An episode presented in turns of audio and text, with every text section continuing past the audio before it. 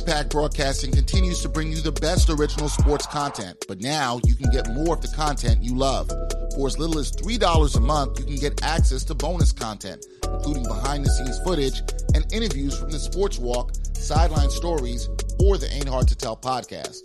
All this exclusive content comes via Patreon. There are tiered levels of patronage, and each Backpack Broadcasting patron receives exclusive perks. Your support helps Backpack Broadcasting create more of the original content that you love. Visit Backpack Broadcasting's Patreon page and become a patron today.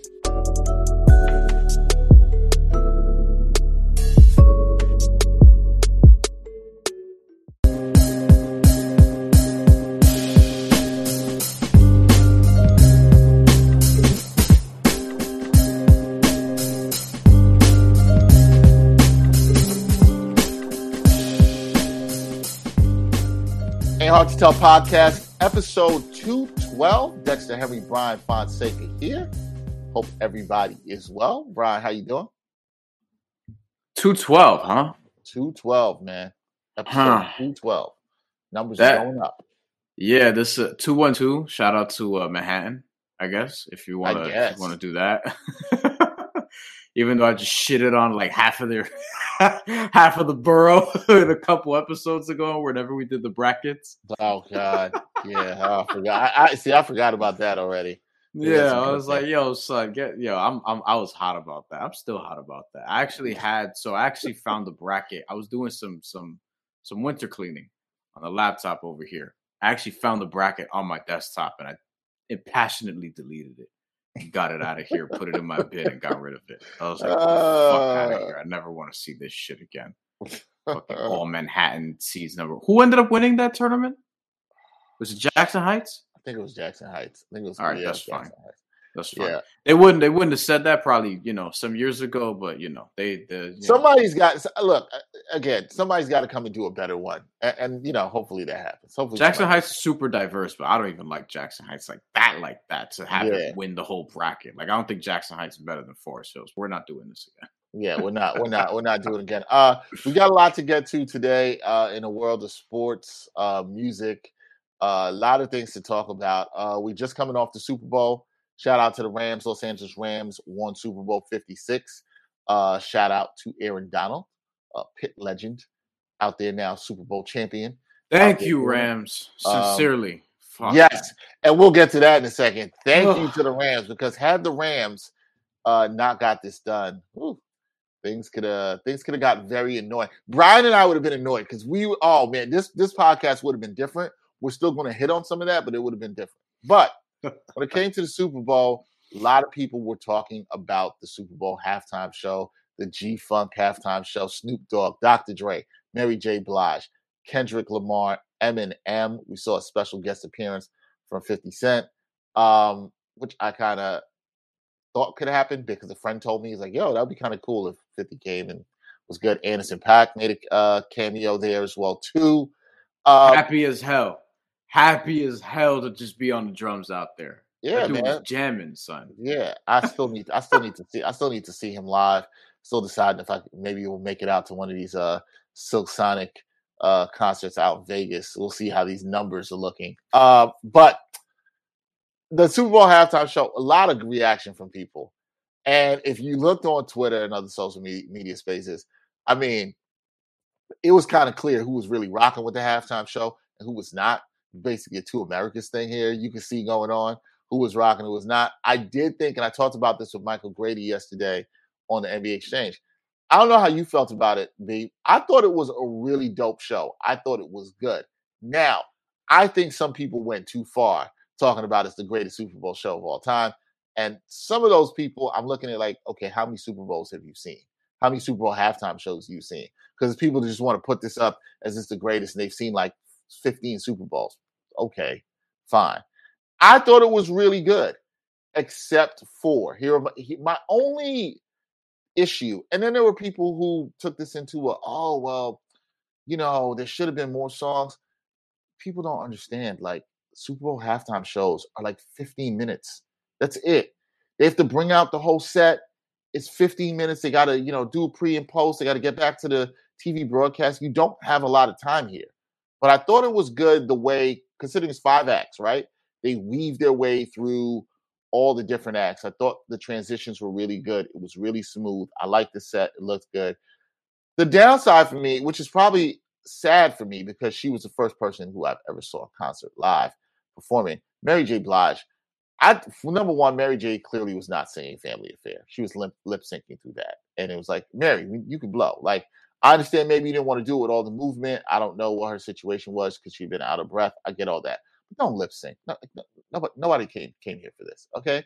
And then, you know, her her second song choice, um, "No More Drama," was you know it's it's a it's a great song, fantastic song, one of her biggest hits, but I just didn't think it fit into the set of a Super Bowl halftime show. That was it. She sung it well. It was fine, but like that, I was fine with that. That was really my only qualm here. I'm not one to get into a debate about, oh, there could have been this song or that song. There's limited amount of time. Most of the, they picked, you know, their, their couple of best songs for medley. Snoop, you know, did what he did. Dre ends with still DRE. I thought it was fine. Like they picked fine songs. Like I said, outside of No More Drama you know what what do you want it's a really dope halftime show it probably deserves to be up there in the top five or something greatest of all time? Nah this isn't better than mj this isn't better than prince when he performed at the halftime show and it's not better than beyonce. Those are three off the top it's definitely not better than. So nah like people could calm down on it but we always have to do this. Gotta say something is the best in the moment and it, you know and i take it with a grain of salt from people who've only watched like 10 super bowls. Like i'm not I'm not taking you seriously. Like you haven't watched enough Super Bowls, and I'm not necessarily sure your music taste has been evolved that enough to, to know that. But you know, that's it. What do you think of the show, B? Um, uh, J Lo and Shakira for me uh, is the best halftime show ever. Really? I don't care what anybody else has to really? say. I thought I, it was good. I don't think it was like that. I'm showing my bias. That's all I'm doing. I'm just oh, being, oh, I'm just being oh, out in front. Oh, okay, you're riding with your people. I, you, yeah, know, yeah, never, you know what I'm, I'm saying? Like, we don't get a lot of that. Um, I was re-educated yesterday, actually, on this note. I was watching Dark Side of the '90s, and they were talking about uh, the dot-com boom from the early 2000s, late '90s, and how Pets.com went through a fuck ton of money and just flamed out in two years. I was reminded that during that Super Bowl, Rams versus Titans, Rams coincidentally, uh, from the year 2000, a lot of dot coms were spending a fuck ton of money uh, making that sort of Super Bowl, uh, making the commercials what it was. And um, I was reminded that Enrique Iglesias and uh, Christina Aguilera performed at the Super Bowl, which wow. I don't remember. I haven't remember seen that. that in a while. Was I it good? That. I don't remember it. It was it was so, it was solid for me. I was more here for the Christina Aguilera than the Enrique Iglesias. Yeah. But uh not that Enrique Iglesias isn't good because he is. He's dope. But it was yeah, it was good. It was solid. I don't think it was amazing. I would I would put Shakira and J Lo definitely over that for sure. Yeah, Shakira and J Lo for me. I mean, you know, they shook their ass on camera, like it. You know, listen, like come that, on, son. listen. That that like, listen. I, I might I might say in my lifetime, I might say it is in the top ten. I would probably say that. I'm not yeah. putting it number one.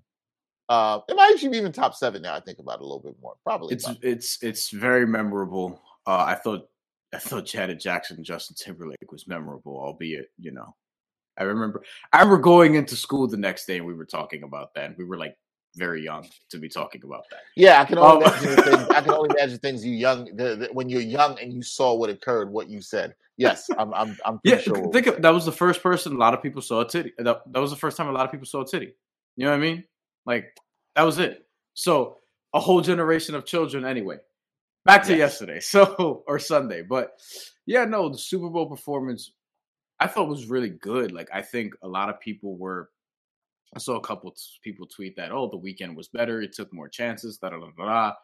I was like, yeah, I don't really care about taking chances for the Super Bowl necessarily. I just care about like putting on a good performance. And these were generally people that I wanted to see. Dr. Dre and Kendrick Lamar, especially.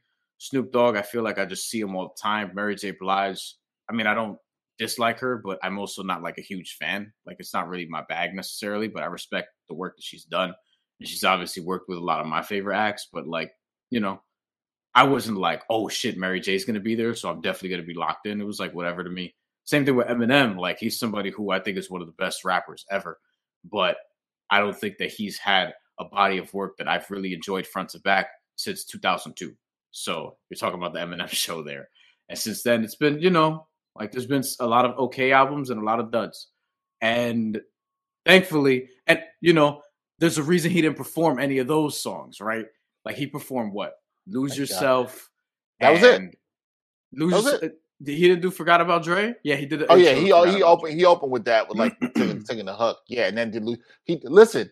I thought everybody chose the right songs. Eminem chose the right song. Lose yourself is what you got to play. We have seen this. With how many times? White quarterbacks. Yes. And how many times did we hear "Lose you gotta Yourself"? Play "Lose Yourself." You got to play "Lose Yourself." How many? "Lose Yourself" is one of those uh hip hop songs that like everybody loves, and the yeah. white people really, really love. We used yeah. to remember hearing uh, "Lose Yourself" at.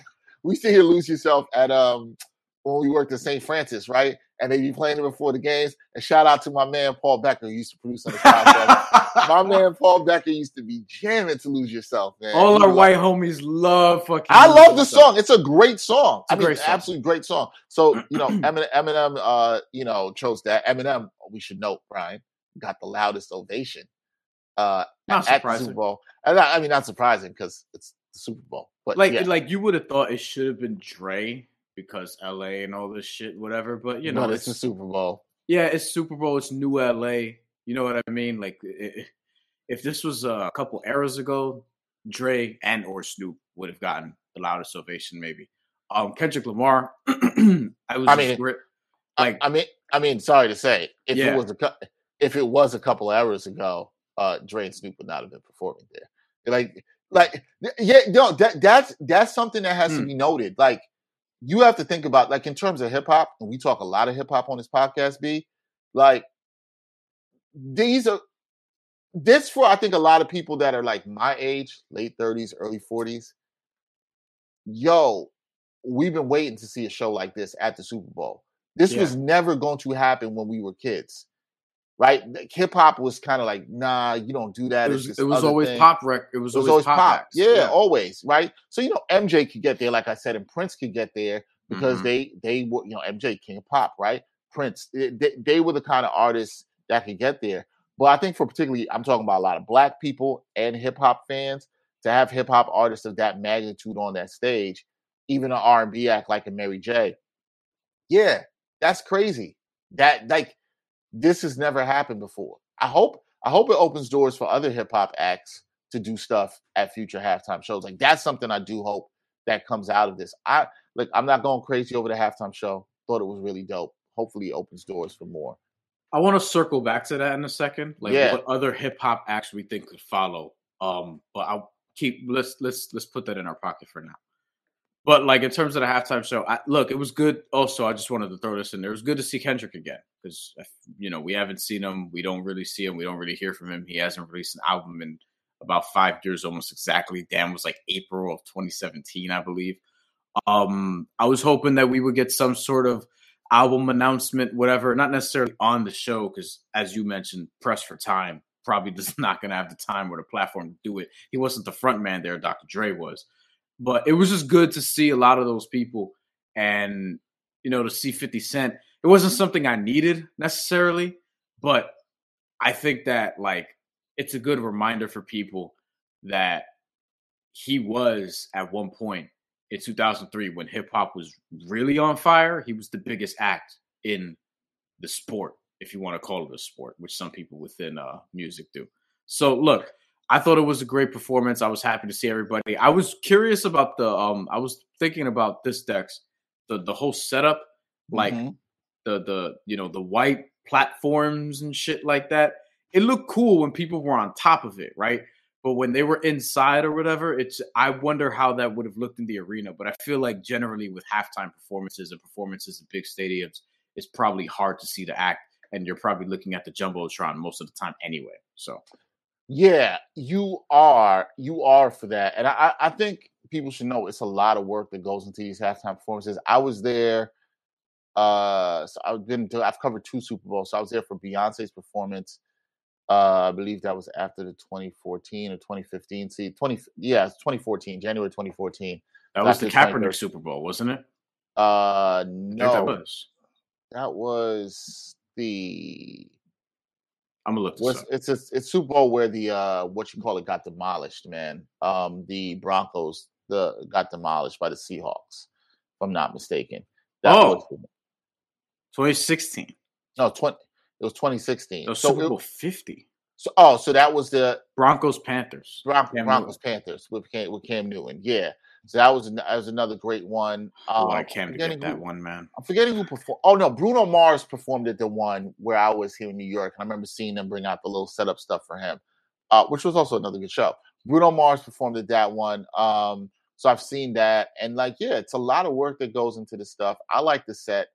I thought it was cool. You're like, you're right about that though. When you're in that stadium, you're not probably can't get to see all that detail depending on where you're sitting, unless you're really close. So Mhm. you're right. Most people who are far away, or depending on the angle, they're watching that on the jumbotron or whatever it may be. So, you know, that's it. But yeah, I thought it was a good halftime show. I thought it was enjoyable, and like I said, hopefully it opens up doors for other hip hop acts um, to fo- to follow there, and, and Who? we can see Who that. Dex? Who are we thinking? Because it's crazy. Because when you mention that, like, I all right, I know, I know Drake is probably like the obvious one, right? But I don't want to see that shit. So I was thinking about like actual hip I hop would, acts. I wouldn't mind seeing Drake, man. Drake would was- be uh, Drake would be a great one. I was thinking about actual hip hop acts, and Drake is more of like Actual hip hop acts. no, because like Dr. like? Dr. Dre is hip hop, right? Drake is hip hop slash pop. Like if he does a Super Bowl, he's probably gonna perform all his pop records for the most part. Yeah, but see, nobody's gonna perform. Like this is what we have to understand here. Nobody's gonna perform any like. There's certain songs I would have loved to. You think I wouldn't like to see Dre perform "Explosive"? That's not happening. You know what I'm saying? Like I know that's not happening. Like you got to be real on this. Like you know this is not gonna happen. I wanted him to perform some of his GTA shit. nah, The new songs are fire, but he You know what? Yeah, but you know what? That but that doesn't hasn't hit with everybody. No, of course not. You No, got it. nah. You know what you know what you're getting. It's like if Jay or Nas did a did something, we know what we're getting. Now I think those guys will be dope if you did that. Like here's what I want. They you know should what? do no. Stop right They- here. They I should think you do know where I'm going. I think I know where you're going. and Nas. I agree. That's they should do. I agree. Just do both of them. I agree. Which Yeah. which will give you what you know what I would like? Just I don't perform like- Black Republican. I don't know. I don't want that in this climate. No, we don't. We, we, while, while I like that song, we don't we don't need that message out there to the NFL. that had a different connotation it did. 15 years ago when it came out than Yeah, now. I, I And agree. Nas and Jay would probably acknowledge they would not make that song Black Republican now Pro- if they pro- could. So, probably. Yeah. I, I I would um I I think uh, there's another person I think she should should Super Bowl. Let me get to that. I think what we need is you see how they had like the the G Funk West Coast with this. All right, let's get a New York East Coast hip hop sort of verse Super Bowl. Give me Jay, give me Nas, give me some LL Cool J up in there, right? Okay. Um, I'm trying. To, I think I think that's good. you could I bring out it- the Wu Tang for, I, for I seven. was gonna say that you bring out some members of the Wu for something. Mhm. And I'm thinking about I'm thinking about maybe one more one more person you could do. the Wu's like nine, so I think we're good. Yeah, but I see. I, I think you maybe only get a few members of the Wu. Maybe you just bring like Rae and Ghost. Method and Man's a must. and yeah, and, and and like that. I don't know who you're gonna do for a, a, a fourth act. I'm really thinking about. It has to be somebody that's good. And to, RZA, like- RZA would be there too because he's like yeah, RZA's- you'd have him there too on the set. Yeah, so I'm thinking about who else you would do as a. I'm trying to keep it like with five. A fourth person, I, I would love to. I would love to throw a, a, a. You know what? You know what? I'll put. You know what I put up in there? Give, give me a little Fat Joe and Remy Ma. yeah, you know, I so we that. get some stuff for people uptown. We get our Latinos up in there yeah, yeah. representing. There we go. That's that's a nice That's little perfect. show. That's perfect. That's a nice little New York show, right? that. I will Yeah. watch that. Look, we got look, we represented. We oh, the only thing we didn't do is we didn't get any Harlem, uh, any Harlem up in there for, for Manhattan, but we got Brooklyn, we got Queens, we got a little Staten Island, we got the Bronx up in there. Yeah. All right, you know what I mean? Like, yeah, I man, you want you want to throw it, you want to throw it. I don't know what Dipset is gonna do. You want to throw in Cam? Oh, that's something? true, All right, I'm actually. cool. But I, I don't. I. I don't know if the Super Bowl will go for Dipset I- necessarily. yeah. You know what I mean? Like I don't know about that. I don't know about that. See, J- see, all, now, now, now, I think Yes. Jadakiss could get there, like as a as a guest appearance with, like if we're in the show, we're oh, oh, about. you know, you know who's got to be in there? I, I forgot. Like, you can't, you can't do anything in New York hip hop and not put. You got to get Diddy and some bad boy ties up in there. Got to. That has to be up in the show. I don't gotta- it, but I I get it. But the, the thing is, they got enough. They have enough major national hits. That's what you got to think about the audience. Yeah. You're taking New York, but you're pushing out major national hits. All those people I mentioned, they have major national hip hop classic hits. So in this same in this hypothetical show we're doing, if you notice that like the one that we just talked about, everyone did basically like two ish songs each, like Yeah. two three songs each, except for Dre and you know, 'cause It was Right. Dre. It was Dre's uh sort of piecing together. I'm wondering like what are the for Nas and Jay in particular? Let's stick with them. What are the songs that they're gonna go with? I feel like Jay Jay's a little more like obvious. Jay Jay is obvious. Jay, Jay is, if, and especially if you have Jay closing, Jay is obviously going with Empire State of Mind. That will be one of the oh, songs played. Oh, oh my god! but but but Brian, you got to. I know, I know. It's a TV halftime spectacular. you, you know what I'm saying? Is he gonna do that in PSA? PSA. Let me tell you something. If you have for anybody, if you haven't seen PSA live, then like that is one of Jay's best live. Now the other one is you don't know, which I would love for him to perform, but that's not going to happen. No, Um, that's that's, that's I think I think it would be Empire State of Mind PSA. Honestly, that, I'd be fine, but I'm fine with that. PSA still plays in a lot of arenas. I'm thinking about the song. Like I'm thinking about what are the songs that I typically hear when guys are bringing Mm. the ball up the court, or during a timeout in an NFL game, or like PSA is one that's played pretty regularly. Nas has a couple. Nas has made you look. I don't know if he'll perform that at the I, I. I don't I don't I don't think that's I- like he might do a little He would do hate the me hook. now. Hate me now. See, but that's why you need Puff there. Okay, yeah. Then you transition to Puff. Yeah, look, look, yeah. look, we're producing. Yeah, you know what I'm saying? I, I, I don't. Nas has a lot of stuff that, like, he's not. You're not gonna do like you owe me. That's not happening. Um, simply because nothing off Nostradamus should be done. Um, I, but I do think. Does he do anything from Illmatic at the Super Bowl? I mean, if it was me, I think he could do it. Ain't hard, ain't hard to tell. We want that. Uh, I think that would be good. I think he does something old. It could be that.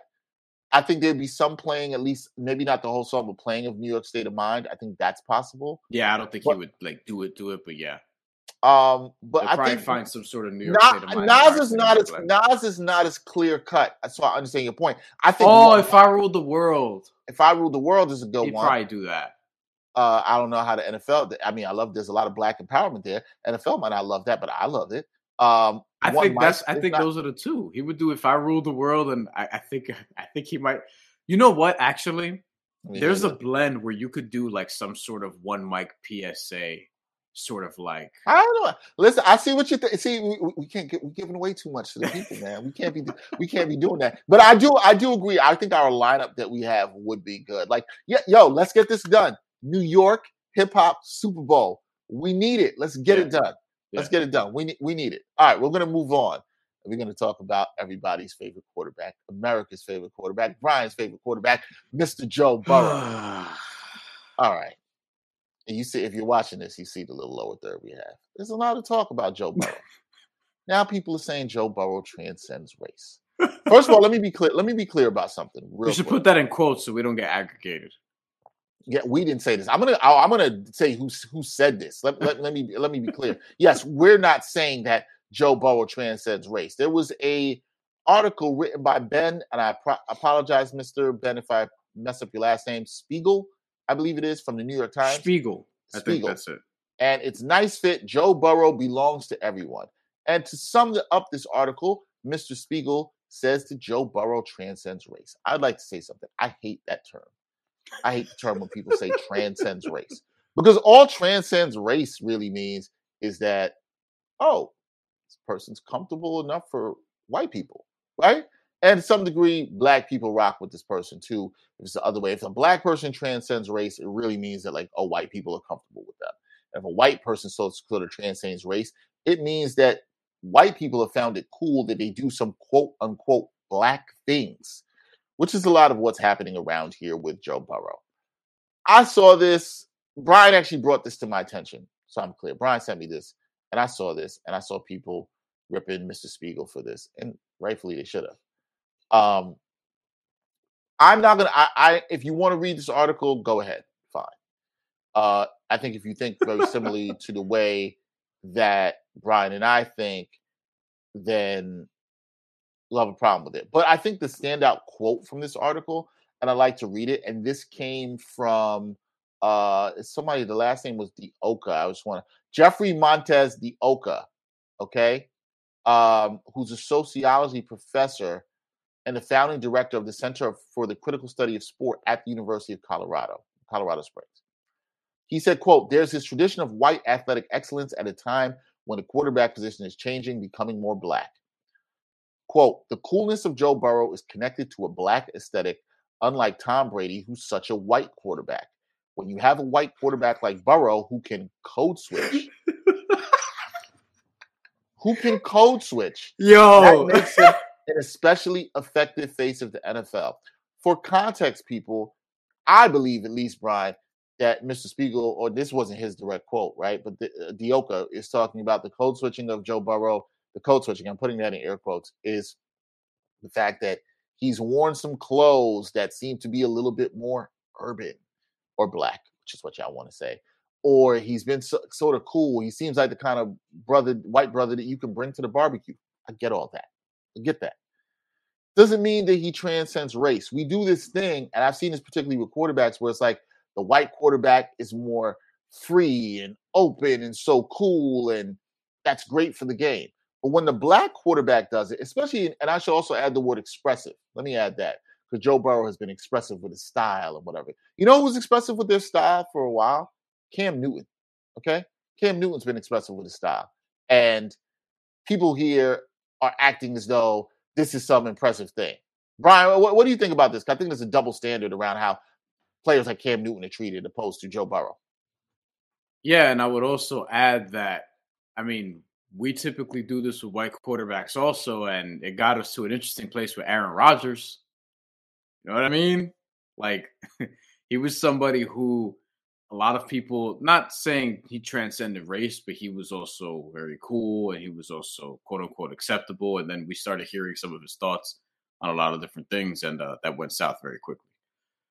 Uh, as it pertains to Joe Burrow, look, the reaction to him is the reason why I so badly wanted the Bengals to lose and why I bet not bet the house on the Rams. I didn't go that extreme, but I bet on the Rams and you know, money line under the whole shit. Nailed it, nailed it, nailed it.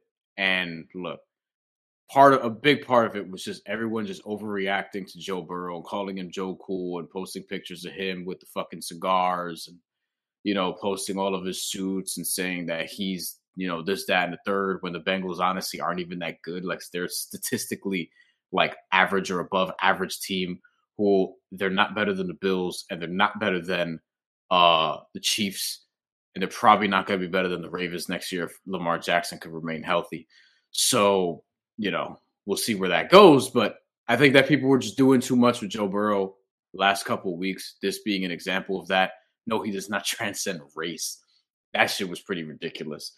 But I get it. You know what I mean? Like we're in this climate where it's like uh some white people feel like we have to overcompensate. And they feel like they have to overcompensate by saying that, hey, Joe Burrow's for everybody. Like he's not just for us, he's for you guys too.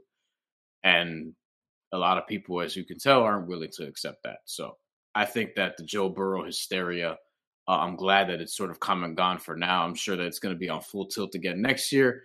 And if the Bengals go nine and eight, that'll be uh, that'll be a lot better uh, for the rest of us who aren't really uh, you know eager to see everyone get behind a new great white hope quarterback just because he just happens to be the next one in line who appears to be really good that people are going to do too much with. It's like, yo, we can never let people just develop. We can never let people just progress at the rate like they should be. It's always has to be like, yo, this person is top this or whatever that or whatever. And lastly, to everybody saying, yo, Joe Burrow will definitely be back. Um, you know, Dan Marino, second year, and he was a lot colder than Joe Burrow was. Second year, got to the Super Bowl, good Dolphins team. I'm sure people assumed he'd be back, and he never got to the Super Bowl again. And he didn't even get to the playoffs all that often. And this is the Cincinnati Bengals. I'm not so sure that ownership is going to be eager to spend and spend and get the talent around that they need. They obviously need an offensive line. They need to upgrade on defense. And look, Odell Beckham doesn't get hurt. I think that this could have been potentially a blowout very early. So I, I agree. I agree with you on all that. Hit nail on the head. I just think we've been doing too much with Joe Burrow and this, and people, as Brian said, taking things way too far. Okay, when it comes to that, just way, way too far. Y'all don't have to do this much. We don't have to do this. I like Joe Burrow, but like Same. sometimes it's too far. And just like the, the differences in how black quarterbacks don't get the opportunity to be expressive. When they're expressive, it's a problem. It takes away from how they can be on the field or what they can do. It's like, oh, are they doing too much? When white quarterbacks are expressive, they get praised and exalted like Joe Burrow. And I just think that's that's that's a problem. It's like, why can't both just be expressive? I have no problem with Joe Burrow being expressive. Let him do his thing. But when it's a black quarterback, they don't. It, it would be a problem or a distraction from the team, and nobody seems to say that about Joe Burrow at all. Are you looking for a better way to play player props or daily fantasy sports? Well, look no further than Prize Picks. Prize Picks is the leading over under daily fantasy game. Why? Because it's so easy to use and win. You can make your picks in under 30 seconds and win up to 10 times your money in one day. Right now, we have a special offer for our viewers and listeners of A Hard to Tell podcast. All you got to do is sign up now and use the promo code BACKPACK. Prize Picks will match your first deposit up to $100. That's right. They'll match your first deposit up to $100. So, join the over 150,000 others who found a better way to play download the Prize Picks app today. Oh, we're going to do a deep dive into the NBA trade deadline, but Brian and I have exhausted across various platforms talking about this. Um, but you know, the big trade that occurred last week was obviously James Harden being traded to Philadelphia for Ben Simmons, Andre Drummond, Seth Curry, and two picks. It was really good. Now there's uh, some stuff that's come out around the trade and what's been going on. There was an article written by Jake Fisher uh, of the Bleacher Report who talked about inside Kevin Durant's role in the Brooklyn Nets James Harden trade. And to sum this up for you, pretty much it talks about the fact of how James Harden was not happy, and I believe rightfully so, because Kyrie Irving refused to take the uh, vaccine.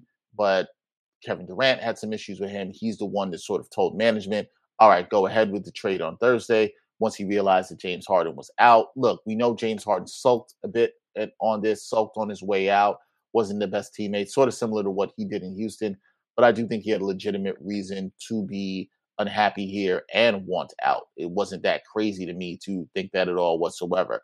Yo, B, what did you think about James Harden and how everything went down?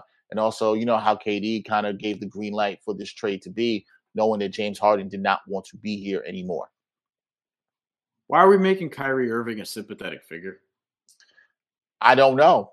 I, I, I don't know. I mean, that's part of my issue with this stuff coming out. Right, like kind of lets Kyrie off the hook. Yeah, go ahead. Yeah, it's it's like I'm just look. You know me. I'm not caping for either of these dudes in particular. Um, just because of how they seem to go about their business.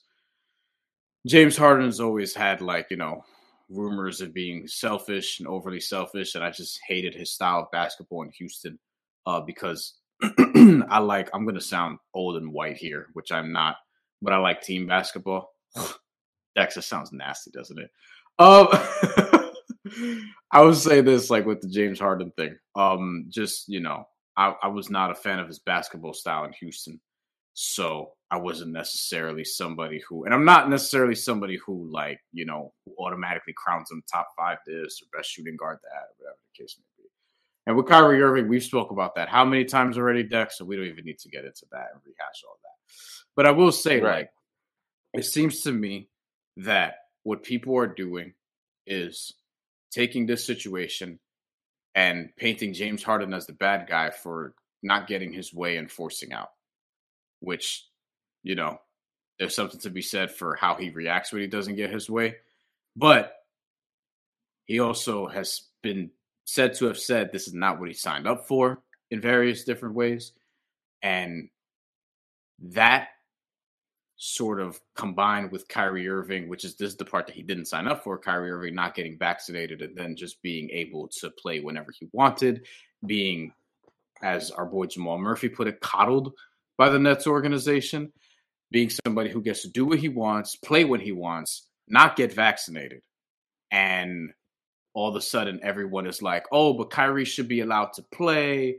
You know, because you know because you can play anywhere else, and the home the uh, the players who are unvaccinated, like Justin Holiday, they get to play at Barclays Center when they come, but Kyrie can't play. And we're hearing people talk about like New York should change the law, and it's like, nah, they shouldn't. As a matter of fact, I think it should be the other way. I think that if you're not vaccinated, you shouldn't play. I think that all the other states outside of New York and California or wherever they have these laws, right? Everyone else has laws where if you're unvaccinated, it doesn't matter. It's like, nah, because guess what? If that was the case, we'd probably be out of this pandemic. Because if a lot more, if we had a lot more vaccine mandates and shit wasn't just so gray and cloudy, if it was just black and white. One of the instances where I don't really want nuance, where I actually think this should be black and white. It's like, yo, if you're vaccinated, we could actually move on from this pandemic in theory, right? Because we've seen the statistics about the vaccine saving lives and we don't have to get through the whole rabbit hole, or whatever. But it's clear that it's working because you know why the numbers have dropped? Because people have actually gotten vaccinated. And it's not like 2020 where motherfuckers were just dying left and right because we didn't have any vaccines left. and if you have, then that's kind of been your prerogative, right? So the whole thing with this is like, all right, the simple solution to Kyrie Irving and James Harden's situation is that if Kyrie got vaccinated, James Harden still might be there because he would have been vaccinated. He would have been playing this entire time. They would have been working out their chemistry. It wouldn't be this part time situation that James Harden was clearly fed up with. But everything coming out seems to be slanted in Kyrie's favor. And that doesn't make a lot of sense. We're doing a lot of things now, Dex, like just in general. And I'm not saying this at Jake Fisher or anybody in particular, but we're like I don't know what discussions we're having anymore as it relates to Kyrie Irving, as it relates to James Harden, as it relates to, I guess, the Ben Simmons portion of this, as it relates to, you know, like just everything surrounding this scenario. I don't even know what we're doing because people are just taking sides with everything.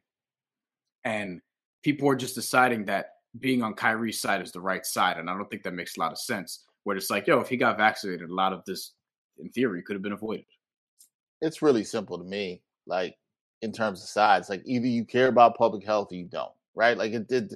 There's really no, like you said, there's no gray area on this, and some things there are not. Either you care about public health, or you don't. I always say either you care about people or you don't. It's just that's just what it is. Kyrie doing what he does and the choices he's made, uh, which he really has never been clear on anything, has shown to me he doesn't care about uh, public health. He doesn't care about his teammates and the goal of what they're trying to do. I spoke with Michael Grady about this yesterday in the NBA Exchange about the, him not being there, Kyrie specifically, and the lack of continuity. What I like to be clear is I understand James Harden maybe didn't handle this the best way. Yo, he did it. Here's the thing, though. Like Sean Marks came out the other day and was basically like, "Oh, we, you know, we want to get this settled." And speaking on behalf of Kyrie, almost I, I, like I Kyrie, was, Kyrie's, and know, and Ky- he also didn't he also say, oh, nobody's more frustrated than Kyrie that he can't play. Yeah. Because he can't play. He can. You know how he can play? Get that jab. That's all he's got to do. He can. Like, like can you be like, even oh. need, you don't even need all three of them. Right. Apparently, you just need one. He can go get that Johnson and Johnson and keep it moving. So I don't like. I don't feel yeah, bad. The Johnson Johnson. He don't even need the good one. He can just get right. that one. he can go. He, he can go do that. And so my okay. thing is that look. Here's my issue people are slamming James Harden for how he handled it, and I'm not saying he handled it in the best way. I'm not saying that. I understand why you might not feel that he handled it in the best way. But here's the thing James Harden came to a situation where he was trying to win a championship. James Harden was lifting a lot of the heavy load in Houston for years. Anybody who knows anything in sports, if you there's a time where you can't lift a heavy load as much as you could offensively for a team as you get older. Father Time catches us all. He came to Brooklyn playing with two other stars, and he figured like, okay, it'd be easier. Now this year, he's playing with another star, and one of them is doesn't want to play. In this article by Jake Fisher, we learned that KD went to management and lobbied for them to lift their stance on not letting Kyrie being a part-time player. Which remember, we all lauded the Nets for standing in that ground before, and they decided to change it because KD, who basically runs the team, came and said, "Nah, this is not how I want it to go."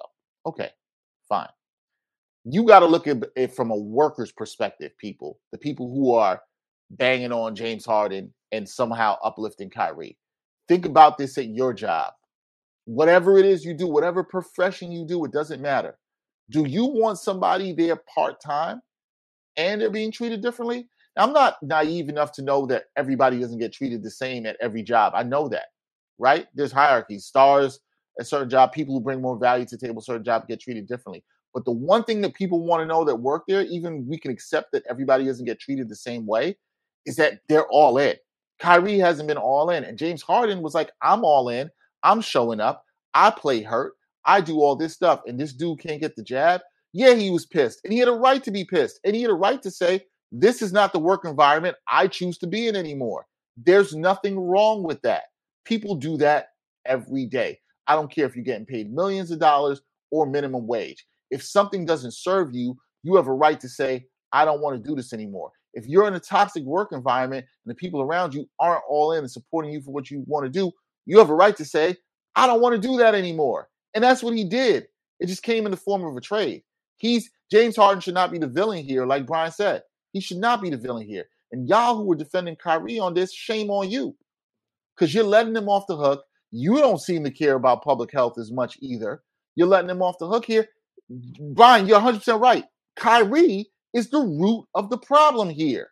We can't ignore that. He's the root. I do believe if Kyrie got the jab and was playing, everything would be fine. James Harden will still be here. The Nets would have been building their chemistry and continuity, and they still would be championship favorites.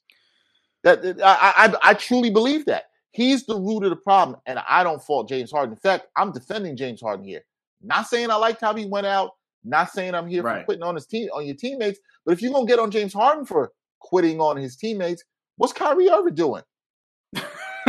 right, and it's like, yo, like nobody watching or listening to this would be down with an employee in their office who not is part time, but is part time and gets to do whatever they want while right. getting paid more. While you know what I mean, just getting to get getting coddled and all these things. Like nobody, if they were in James Harden's situation and they had a Kyrie Irving in their offices, they don't look they don't look at it this way. But nobody will be down with that. They don't look at it this way because they don't look at sports as a workplace. They look at sports as something that's again an escape from reality that they can analyze and dissect and tune in and tune out whenever they want and use to, you know, potentially medicate or whatever the fuck they got going on. Like that's sort of what it is.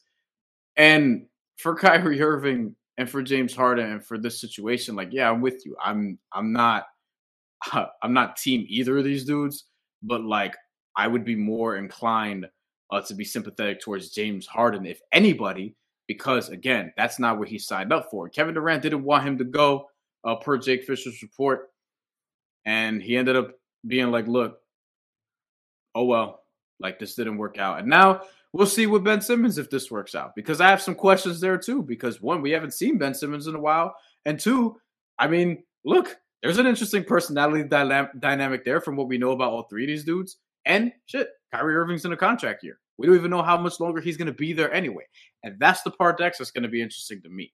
Like what? Because he's probably going to opt in even if he, but I, I shouldn't say that because you know he does whatever Kyrie does, right? Mm-hmm. The end of the season is going to be indicative of like a lot. So we'll see what happens there. If they just, I, you know what I think they should do, just run with the Ben Simmons, Kevin Durant thing, figure that out, and see what goes on from there. But they've sort of bended over backwards for Kyrie Irving since he walked into that door. It seems like so.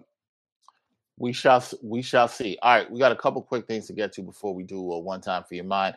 Uh Winter Olympics, I'm gonna be honest, I haven't watched a second of the Winter Olympics at all whatsoever. Outside of if you see me, I've been doing some updates uh, for the New York Post and SNY, the Winter Olympics. Outside of that, shout out to Erin Jackson, uh, black woman who won the 500 mm, in yeah. short track meeting, short track speed skating, and I had done a story with her last month a really uh, nice sister that I talked to. She came over from inline skating. She won the 500 meters. She was the first American to medal in that race since 2002, first person to win the gold since 1994, and then obviously the first black person, uh, male or female, to win that race ever. So shout out to her for Black History Month. But tying in with black people in the Olympics, a story that came out: Russian figure skater is still getting to compete despite having a failed drug test. The skater, her name is, I want to bring this up because I forgot it, uh, Kamila Valieva. That, that's made that sound a lot more Latino than it did Russian. um, but so I apologize if I messed her name, but Camila, I believe is her name. Uh, I don't think it's Valeva. I'm sure it's not that. Um, I'm sure my Latino brothers and sisters, including Brian, are shaking their head at me for that because you know her name doesn't sound like that. She's Russian, um, yeah. She is Russian, so it is, it is not that. Um, she took a drug test back in December. She failed the drug test for a uh, heart medication that actually is known to like help your heart rate when you're competing, Brian. So she failed it back in December, well before the Winter Olympics, which started at the beginning of this month, and she was allowed to compete. Uh, but this came out recently. Now, a lot of the talk then comes back to Sha'Carri Richardson, if you remember, black woman, U.S and, and was not allowed to compete in the Olympics because she failed the drug test for smoking some marijuana. And Richardson tweeted this Can we get a solid answer on the difference of her situation and mine? My mother died, which she referenced the reason she started smoking some weed, and I can't run. And I was also favored to place in the top three. The only difference I see is I'm a black young lady. Now, look, man. There's a lot. I, am not going to go too long on this because we got to move. There's a lot going on here, but for me, one, it's pretty simple for me on a couple of things. This is the International Olympic Committee. If you know anything about the Olympics and the IOC, they are shady as hell. oh, Brian, you smiling. You know it. All kinds of shady business dealings from what we saw them happen in Athens in 2004 with those games and how they've got all these uh, white elephants, these stadiums that were built and no longer in use. Look at what how things were handled in Rio. There's obviously a lot of criticism by them having these games in China with all the human rights violations that are going on over there. Right. We can also go back to to Sochi uh, and, and Russia, and it's tied into IOC is shady. I don't trust the IOC on anything. They knew that this this woman, this Russian woman, is a star. She's favored to be in the top three. She's going to bring a lot of national attention for Russia and competing uh, in figure skating. Um, she helped in the team round. Now she's doing the individual uh, situations and it's going to be allowed to compete in that. Now they did not have medal ceremonies for the rate for the uh, competitions that she was in thus far. The IOC said they're still quote figuring out what they're going to do with it and are holding off these medal ceremonies. So shame to the people who got bronze and silver that can't even get their medals in a ceremony they waited their whole lives to do because we're going to pan into this. And then you look, so it's one part you got the shadiness of the IOC. Second part, you can't ignore the race stuff here. Now, it is different because the USOC made the decision on Sha'Carri Richardson, not the IOC. But look, Sha'Carri Richardson smoked some weed. Do I think she should have been allowed to run? Yep. The rules. She did broke the she broke the rules. Weed, from what I know, it just helps her relax a little bit. It's not a performance enhancer. It doesn't affect what she does on the track. This, what this woman took, whether knowingly, as they said some of the rules have been uh, leaning on her because I believe she's only 16 years old, this young woman. So she's only 16. So the rules were a little bit lenient, but she broke the rules. If we're going to keep it strict where Sha'Carri you broke the rules, shouldn't smoke some weed. This woman broke the rules for something that actually could affect her performance. Yo, she should not be competing. Sha'Carri brings up a fair question. Do I think race is a factor in here? Yes, because it's the world. yes. Do I think the IOC is at blame here? Yes, because they've proven to be shady. We know what they are. So when you combine those two things, it doesn't look good. That's all I got to say on that. Yeah, I don't have a ton to add here. Uh, I would just say that uh, if if you do smoke weed, yes, you should be allowed to run. Though I will contest that it probably won't help you. Uh, from what we know about weed, depending on well, you know, well, hoping you don't smoke it right before the race. Right, you know what I'm saying? Like you can't be like Snoop Dogg. You know what I mean? Like he he he puffed some shit and he went out and performed his halftime show. A halftime show is different from 100 meter dash. Uh, very different. So you know, maybe we'll, maybe we'll see Sha'Carri Richardson run again at some point because it's unfortunate when she did come back last year. Dex, if you remember, she got mm. dusted. She finished like yeah, last she place. Did good. And, and then uh, that shit. Yeah. And then the oh, everyone from Jamaica was making fun of her because there was a little controversy about a tweet she liked that was offensive to Jamaicans. Um, so she was in the mix a little bit there. So we'll see if she uh, could reclaim her status as being one of the top American sprinters because it's kind of been I don't want to say downhill ever since uh, the, the the initial Olympic ban, and it's unfortunate because she's somebody who's very young. But look, these windows aren't very open for anybody, but right. especially for sprinting, right? Like Usain Bolt is a one in a million. Allyson Felix, somebody else she went at, is a one in a million phenomenon where like you're able to compete at a high level and win golds in multiple Olympics. So she was also robbed of the opportunity of that. I don't think that should be lost on anybody as well. So, you know, hopefully she's been training and uh, you know, being able to uh, reclaim sort of her uh, her status at one point, and um, you know, hopefully she's also not in another Kanye commercial. I point that out as well because that was uh, that was interesting. Well, it was a Beats commercial with Kanye's music. You know, like yeah. Yeah, everybody got hyped. They were like, "Oh shit, Sha'Carri Richardson, Donda coming out." I'm like, "Shit, I don't know if that's the alliance that I want to see her." Look, Sha'Carri Richardson, Sha'Carri Richardson wanted them checks. I ain't mad at her for that. Uh, yeah, she I, had no say over the song. I'm just yeah. playing it. I'm just playing it. I, IOC always talks about maintaining fairness. Do the right thing here. Uh, last time before we get to our one time for your mind, real quick. This involves uh, back to some hip hop. Verzuz will no longer be free. This yeah, was, this is news to me when you put this on the rundown. Yeah, this is uh I saw this. Now there was a Verzuz the day we recording this and dropping this podcast, Tuesday, February 15th, which uh Anthony Hamilton versus Musiq Soulchild. I'm a big Musiq Soulchild fan. Uh, Ooh, I, I like Anthony Hamilton. Oh no, Musiq Soulchild's gonna get him up out of here. That's you think so? Yes. he, probably, he might. Yeah. He might. Um, Musiq Soulchild, one of when my favorites. This? Tonight. Oh, I'm not gonna watch Tuesday, February 15th. Yeah, well, I well, I'm intrigued to hear your thoughts on this because you and I talk a lot about subscription-based services and paying for media. You and I have had conversations on this podcast. We've had conversations off this podcast uh, about this.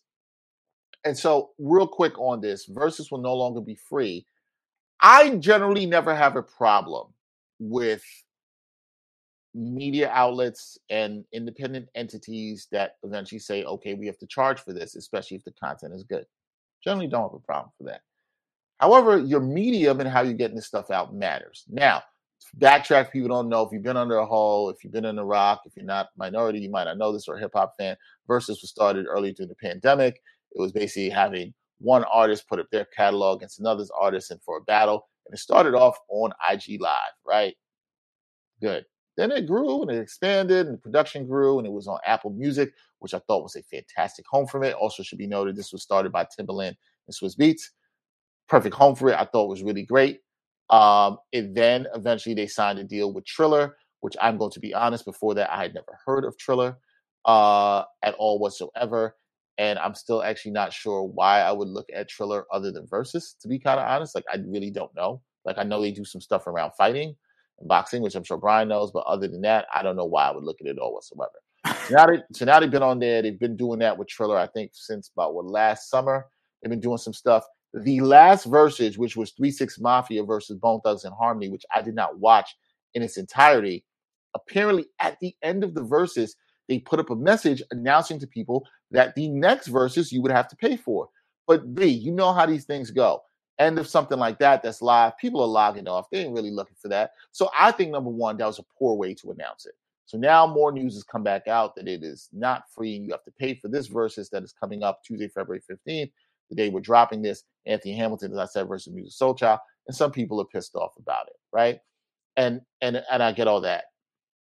Not mad at them charging, but I do think the platform you have matters. And B, I want to hear your reaction to this when they were in the Apple ecosystem, and you can still also watch it. Oh, that's another note, point I should put out to this. Because they're charging for it now on Triller, you can it'll no longer be on IG Live because that was always the option for people. Even when it was on Apple Music, you could watch it on IG Live. IG Live Verzuz done, not happening anymore. So you don't have that access. Now, and, and let me also be clear because people might be like, well, what are you losing?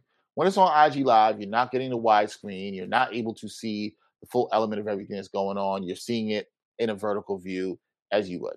Okay, fine. I'm rooting for Verzuz, rooting for Tim and Swizz. I think the mistake they made here was going with Triller. That's the mistake they made. When it was in the Apple ecosystem, there's enough people who have Apple. A lot of people, millions of people have iPhones, right? A lot of people have iPhones. Even if you don't, you can still then get it on IG. So even if you were an Android user, but uh, they were getting a lot of people, and it was built into Apple Music where you already have subscribers. You were linked with a company that can distribute something for you and help with the production, but they already are adding this into what people are paying for the subscription. I'm an Apple Music user. So I already pay for this whatever per month, and now this is just not a bonus. So people are going to see the value in it. Hell, even if you raise the Apple Music price subscription price by a dollar, people still be like, okay, whatever, paying for the verses, it's fine. When you put it on Triller, a platform that nobody really uses for anything, um, it's going to be hard to get to people to pay for this because they're paying for Triller, and people don't understand why they're paying for Triller. So the cost of it is two ninety nine. Do I think people are going to pay two ninety nine for a Verzuz? Yeah, one off every now and then, and there is a fourteen day free trial if you want. But you're really asking them to invest in Triller, and I don't think that people are going to be willing to do this. So what I'm interested in seeing, Brian, is what are the numbers going to be like for this latest Verzuz? Because this is how companies do all the time. They got to experiment. They want to basically see will people be willing to pay for this product, right? And it's interesting. I think people are willing to pay for verses. I just don't think people are willing to pay for verses on Triller. How do you feel about this? I think that a lot of people are also just kind of like over the concept. Like, I don't see Verzuz getting the same buzz now, generally speaking. Excuse me. I'm having a bad day with the phlegm, man. I ain't gonna lie to you. Um, I think a lot of people are just not necessarily over the concept in terms of like they're never going to tune into another Verzuz, but like even for me, it's gonna take me a minute to remember certain things or just want to tune into certain things. So now if you're talking about money, even if it's a very small transaction, there are not a lot of things that I'm gonna be willing to pay three ninety nine for or two ninety nine for, right? as a, as somebody who just you know is not very uh not someone who's going to spend a lot of their money. So like I'm looking at the list of verses. There's been 37 in total apparently. This is according to the wiki. Bone Thugs and Harmony and 3 6 Mafia was the last one uh, that happened. That was in December. Dex, I don't even remember that one until you brought it up. I didn't even remember that one. And I'm somebody who likes 3 6 and Bone Thugs. Not like that. Not enough to be like, oh, okay, like I'm to definitely set aside everything I'm doing and tune in. There was something else going on that day that I'm sure I tuned into. Chaka Khan and Stephanie Mills. I'm not the demographic for that. Uh KRS One and Big Daddy Kane. I saw that. I saw it after the fact though. I didn't watch it live. Somebody just uploaded it to YouTube. Saw it. Fat Joe and Ja Rule. That's right in my demographic. I still haven't actually watched it. Dex, did you see that one, Fat Joe and Ja Rule? I, I, I watched about half of it. It was decent. It was solid. This is the last one that I like sat down and like watched, watched and analyzed and live tweeted, and you know where I'm going, and it's the LOX and Dipset. Yeah, that's, that's a class. That's that's a classic one. It's an all time great now. That's one of the best. Like when you think about verses, it might be the first one you think about. Honestly, it might be because it was in an arena when it happened. We were not out of COVID, but things were looking a lot better because it was August. Yeah, um, they were packing too many people into that stadium though, yeah. or arena rather. And, and, it was a theater, theater Madison Square Garden. Yeah, Jadakiss was legendary. Um, and before that, Keith Sweat, Bobby Brown, Bow Wow, Soulja Boy. I didn't even know Bow Wow and Soulja Boy did it first. Yeah, I, I knew that. that. Yeah, that, last, last year, you made a good point about the Eve Trina. Yeah, which I didn't watch either. Didn't watch it. Like Swizz last... Beatz versus Timbaland had a rematch. I didn't yeah, know that. Rematch. SVW yeah. versus Xscape. Redman Method SWV. Man. Is... Don't, don't don't put no d- d- disrespect on SWV. But uh, SWV. I did watch. I did watch did that one. You said SVW. like Law and Order or whatever the yeah, fuck. Special Victims Unit. SVU. Okay no, that was like you're not you're not gonna disrespect one of my favorite groups. I did watch SC, S, SWC. You got me almost saying SVW. SWV versus Xscape. Um, I did watch that one. Redman Method Man, I didn't watch because it wasn't a battle. It was just kind of like a celebration. I love them dudes, but I was cool. Earth, Wind, and Fire versus Isley Brothers. Again, I watched. I watched that, and that was fantastic. Not the demographic, but I'm sure it was great. Ray Raekwon Ghostface. I watched that obviously because I'm really the demographic for that. Yep. Yeah, I mean, but, like, but, but, but there I mean, hasn't been a lot of D'Angelo and friends. Ashanti oh, Cole. I love oh, the D'Angelo one. That shit got postponed a couple times. Yep. And then and then if you go and then other than that, you're basically back in 2020. I just read you all of 2021. 2020 had better matchups, and I think a lot of it is the interest was that we needed stuff more at that time. So I hear your point. And I it was IG think... Live still. And my whole yeah. thing is this: like now I'm at the point where I think other people are just having. I've talked to a couple people about like you know the whole Verzuz concept, and for me, it's like you you if you're gonna get me to sit down and watch it and like make it appointment television or whatever, like you're gonna need to swing bigger here. And for me, it's like I don't nec- I'm not saying like I'm not tuning in unless it's Jay Z or Nas because I know that that's probably not gonna happen. Mm-hmm. But like I'm gonna I'm gonna need more than what's going on here, right? Like we've heard rumors about a couple different things, and I'm actually gonna pull up a list of upcoming battles, and I know you wanted to chime back in here, so I'm gonna do that because I'm gonna see like maybe there's something that's coming up. I don't will get know. my 299. I don't even know what they have that's coming up. I, I, don't I don't really even pay attention that much it, eh, um down down the road as much anymore. Like you know, I talk with one of my friends about it when you know, like it's just like anything else, like boxing, any of these sports. There's going to be some good matchups and there's going to be some duds. Everything is not going to be a hit. Like, and I'm well aware of that. Like, I don't think the matchups in 2021 were as good as 2020. I agree with that. You know, I think, except I do think there was a, I think there were some really good ones in 2020. I love the Beenie Man um, and Bounty Killer. That was one of my favorites. Uh, I love the LOX and, and uh, Dipset. That was great. SWV Xscape was dope. Um, this, you know, there's some good ones. It is what it is. I do think you're right about losing interest and I also think that for a lot of younger fans, you know, because unless you hit people in certain demographics, sometimes people are going to be willing to pay, but not everybody. Like, would I pay for the Musiq Soulchild one? Probably because I like Musiq Soulchild, but I'm not sure I will tonight. Actually, I don't know. I don't yeah. know. I know. I know, and I know we got to we got to move on to get these one time for your minds. Cause I gotta get out of here. But um, yeah, Lil, we'll, Lil we'll, Kim we'll says she's willing to do one against. I uh, saw that against against, against or Nicki Minaj, or, or, or, no, not against Nicki Minaj. She said I don't think she Foxy she, Brown. I think it was Foxy yeah. Brown. Which is a I, matchup. So I pay for that. I probably get that. you probably get my two ninety nine. Lil yep, Kim, Foxy I'm, Brown, I'm you probably get my two ninety nine. I'm there for that. I'm there for that. That's you know what? big for me. I will say this before we move on real quick because we got to wrap. But I think that if you get better matchups, that there's a high demand for people to see, then you'll get people to pay. See, what I'm interested to see is if this bombs where they have people pay for this one and people don't pay, they're going to have to start saying to themselves, we're going to have to bring A list matchups all the time to get people to pay. I do think if your matchups are great, you'll get people to pay. I do think that, but you just can't, you know, for what people have seen where it's been sort of up and down, which was to be expected, and the platform being Triller, nah, man, I don't see it happening. Whatever. I'm not, mad, I'm not mad at them trying to get the money. I support that. I do, and I love what Tim and Swizz has done. But I just think it would have been easier if it already was in a platform where people were already enrolled or coming to where a subscription, like in Apple Music. And and it's kind of past its peak in my estimation, unless they can get some like what you said, some of these A-list battles. Look, whatever fucking Nas and Jay want, whatever I don't care whatever amount of money they want to do it or Eminem, whatever, do it. Like that's that's where I'm at with Triller at this. Point. Well, if you want to do that, and well, with Verzuz, I should say, and, and it'll be interesting what the price point will be for people because I'll tell you what, for Verzuz, they give me Jay and Nas, I'll pay seven ninety nine for that. Wouldn't even wouldn't. Even I'll pay twenty dollars if you give me. And here's the thing, I pay pay per view money. I understand everybody can't afford that, so you have to come up with a price point that works. But we'll see, we'll see how that goes and how things go with Verzuz. But for now, Verzuz no longer free. One time for your mind, one time. One time for your mind, one time.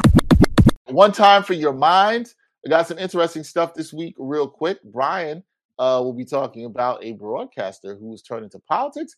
And I will talk about how a uh, sheriff's office was asking people to snitch on Valentine's Day. And that ain't love. That ain't cool. Brian, what you got? You know Michelle Tafoya, right? Yep she retired. She had this legendary uh, broadcasting career. Um, she was an NFL sideline reporter for many, many years. Won Emmys, did the whole thing, uh, and NBC, et cetera, et cetera. So, um, the Athletic reported yesterday, or not the Athletic, USA Today reported yesterday. On uh, the Athletic repurposed it. Is the Athletic doing like they're just doing wire shit now? Also, on top of all the mm-hmm. other stuff they're doing, that's interesting. Uh, Michelle Tafoya is going to co-chair a campaign for Minnesota Republican governor candidate, and uh, she is venturing into politics as a Republican. Um, and to which I did find an interview several years ago from like 2015. She described herself in 2015 as a conservative person that has uh, libertarian strains, and uh, she says she's a pro-choice conservative. Dexter, put yourself on the screen. Got to see your facial reaction to this. Uh, so Michelle Tafoya is getting into politics, and apparently, um, yeah, she she announced this yesterday, uh, Monday, and uh, that she was going to co-chair a political campaign for a businessman, an Army veteran, Kendall Qualls, um, mm-hmm. who was running for uh, governor as a Republican in Minnesota.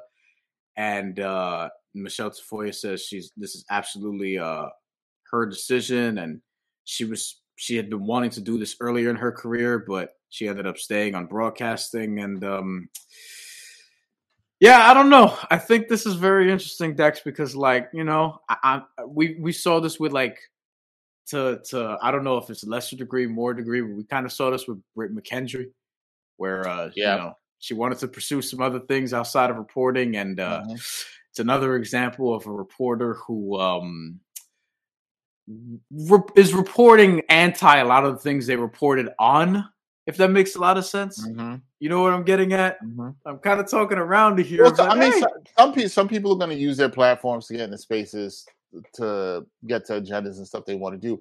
I don't know Michelle Tafoya's reasoning for fully for wanting to get in politics. Like she said, she wants to do this before. Like why? I would love to know more about what change she hopes to. Minnesota's to an interesting or, place for that too. Yeah, I'm I'm I'm intrigued into into that. You know, I'm I'm listen. I I don't if you're trying to do things to make it better for people, God bless you. If that's what you're trying to do, um, you know, well, there I think there's something to be said that the party she's aligned herself with is hasn't necessarily shown that. But uh, if that's what you're trying to do, cool, it's fine. Like maybe her platform before her previous career helps her. Um, people are free to choose and do whatever they want to a career. I just hope they're doing it for the right reasons. That's really all I got to say. I really got much. No further comment from me. I'm that. just leaving that there because you can make your own interpretations. How you want. All right, my one time for your mind. Uh man, listen. Valentine's Day. Look, I don't. I, am not like a super Valentine's Day person. I'm here for the love of people, and you doing what you want to do. But like, Joe, North Carolina Sheriff's Office, a North Carolina Sheriff's Office, they're out here trying to ruin Valentine's Day for people.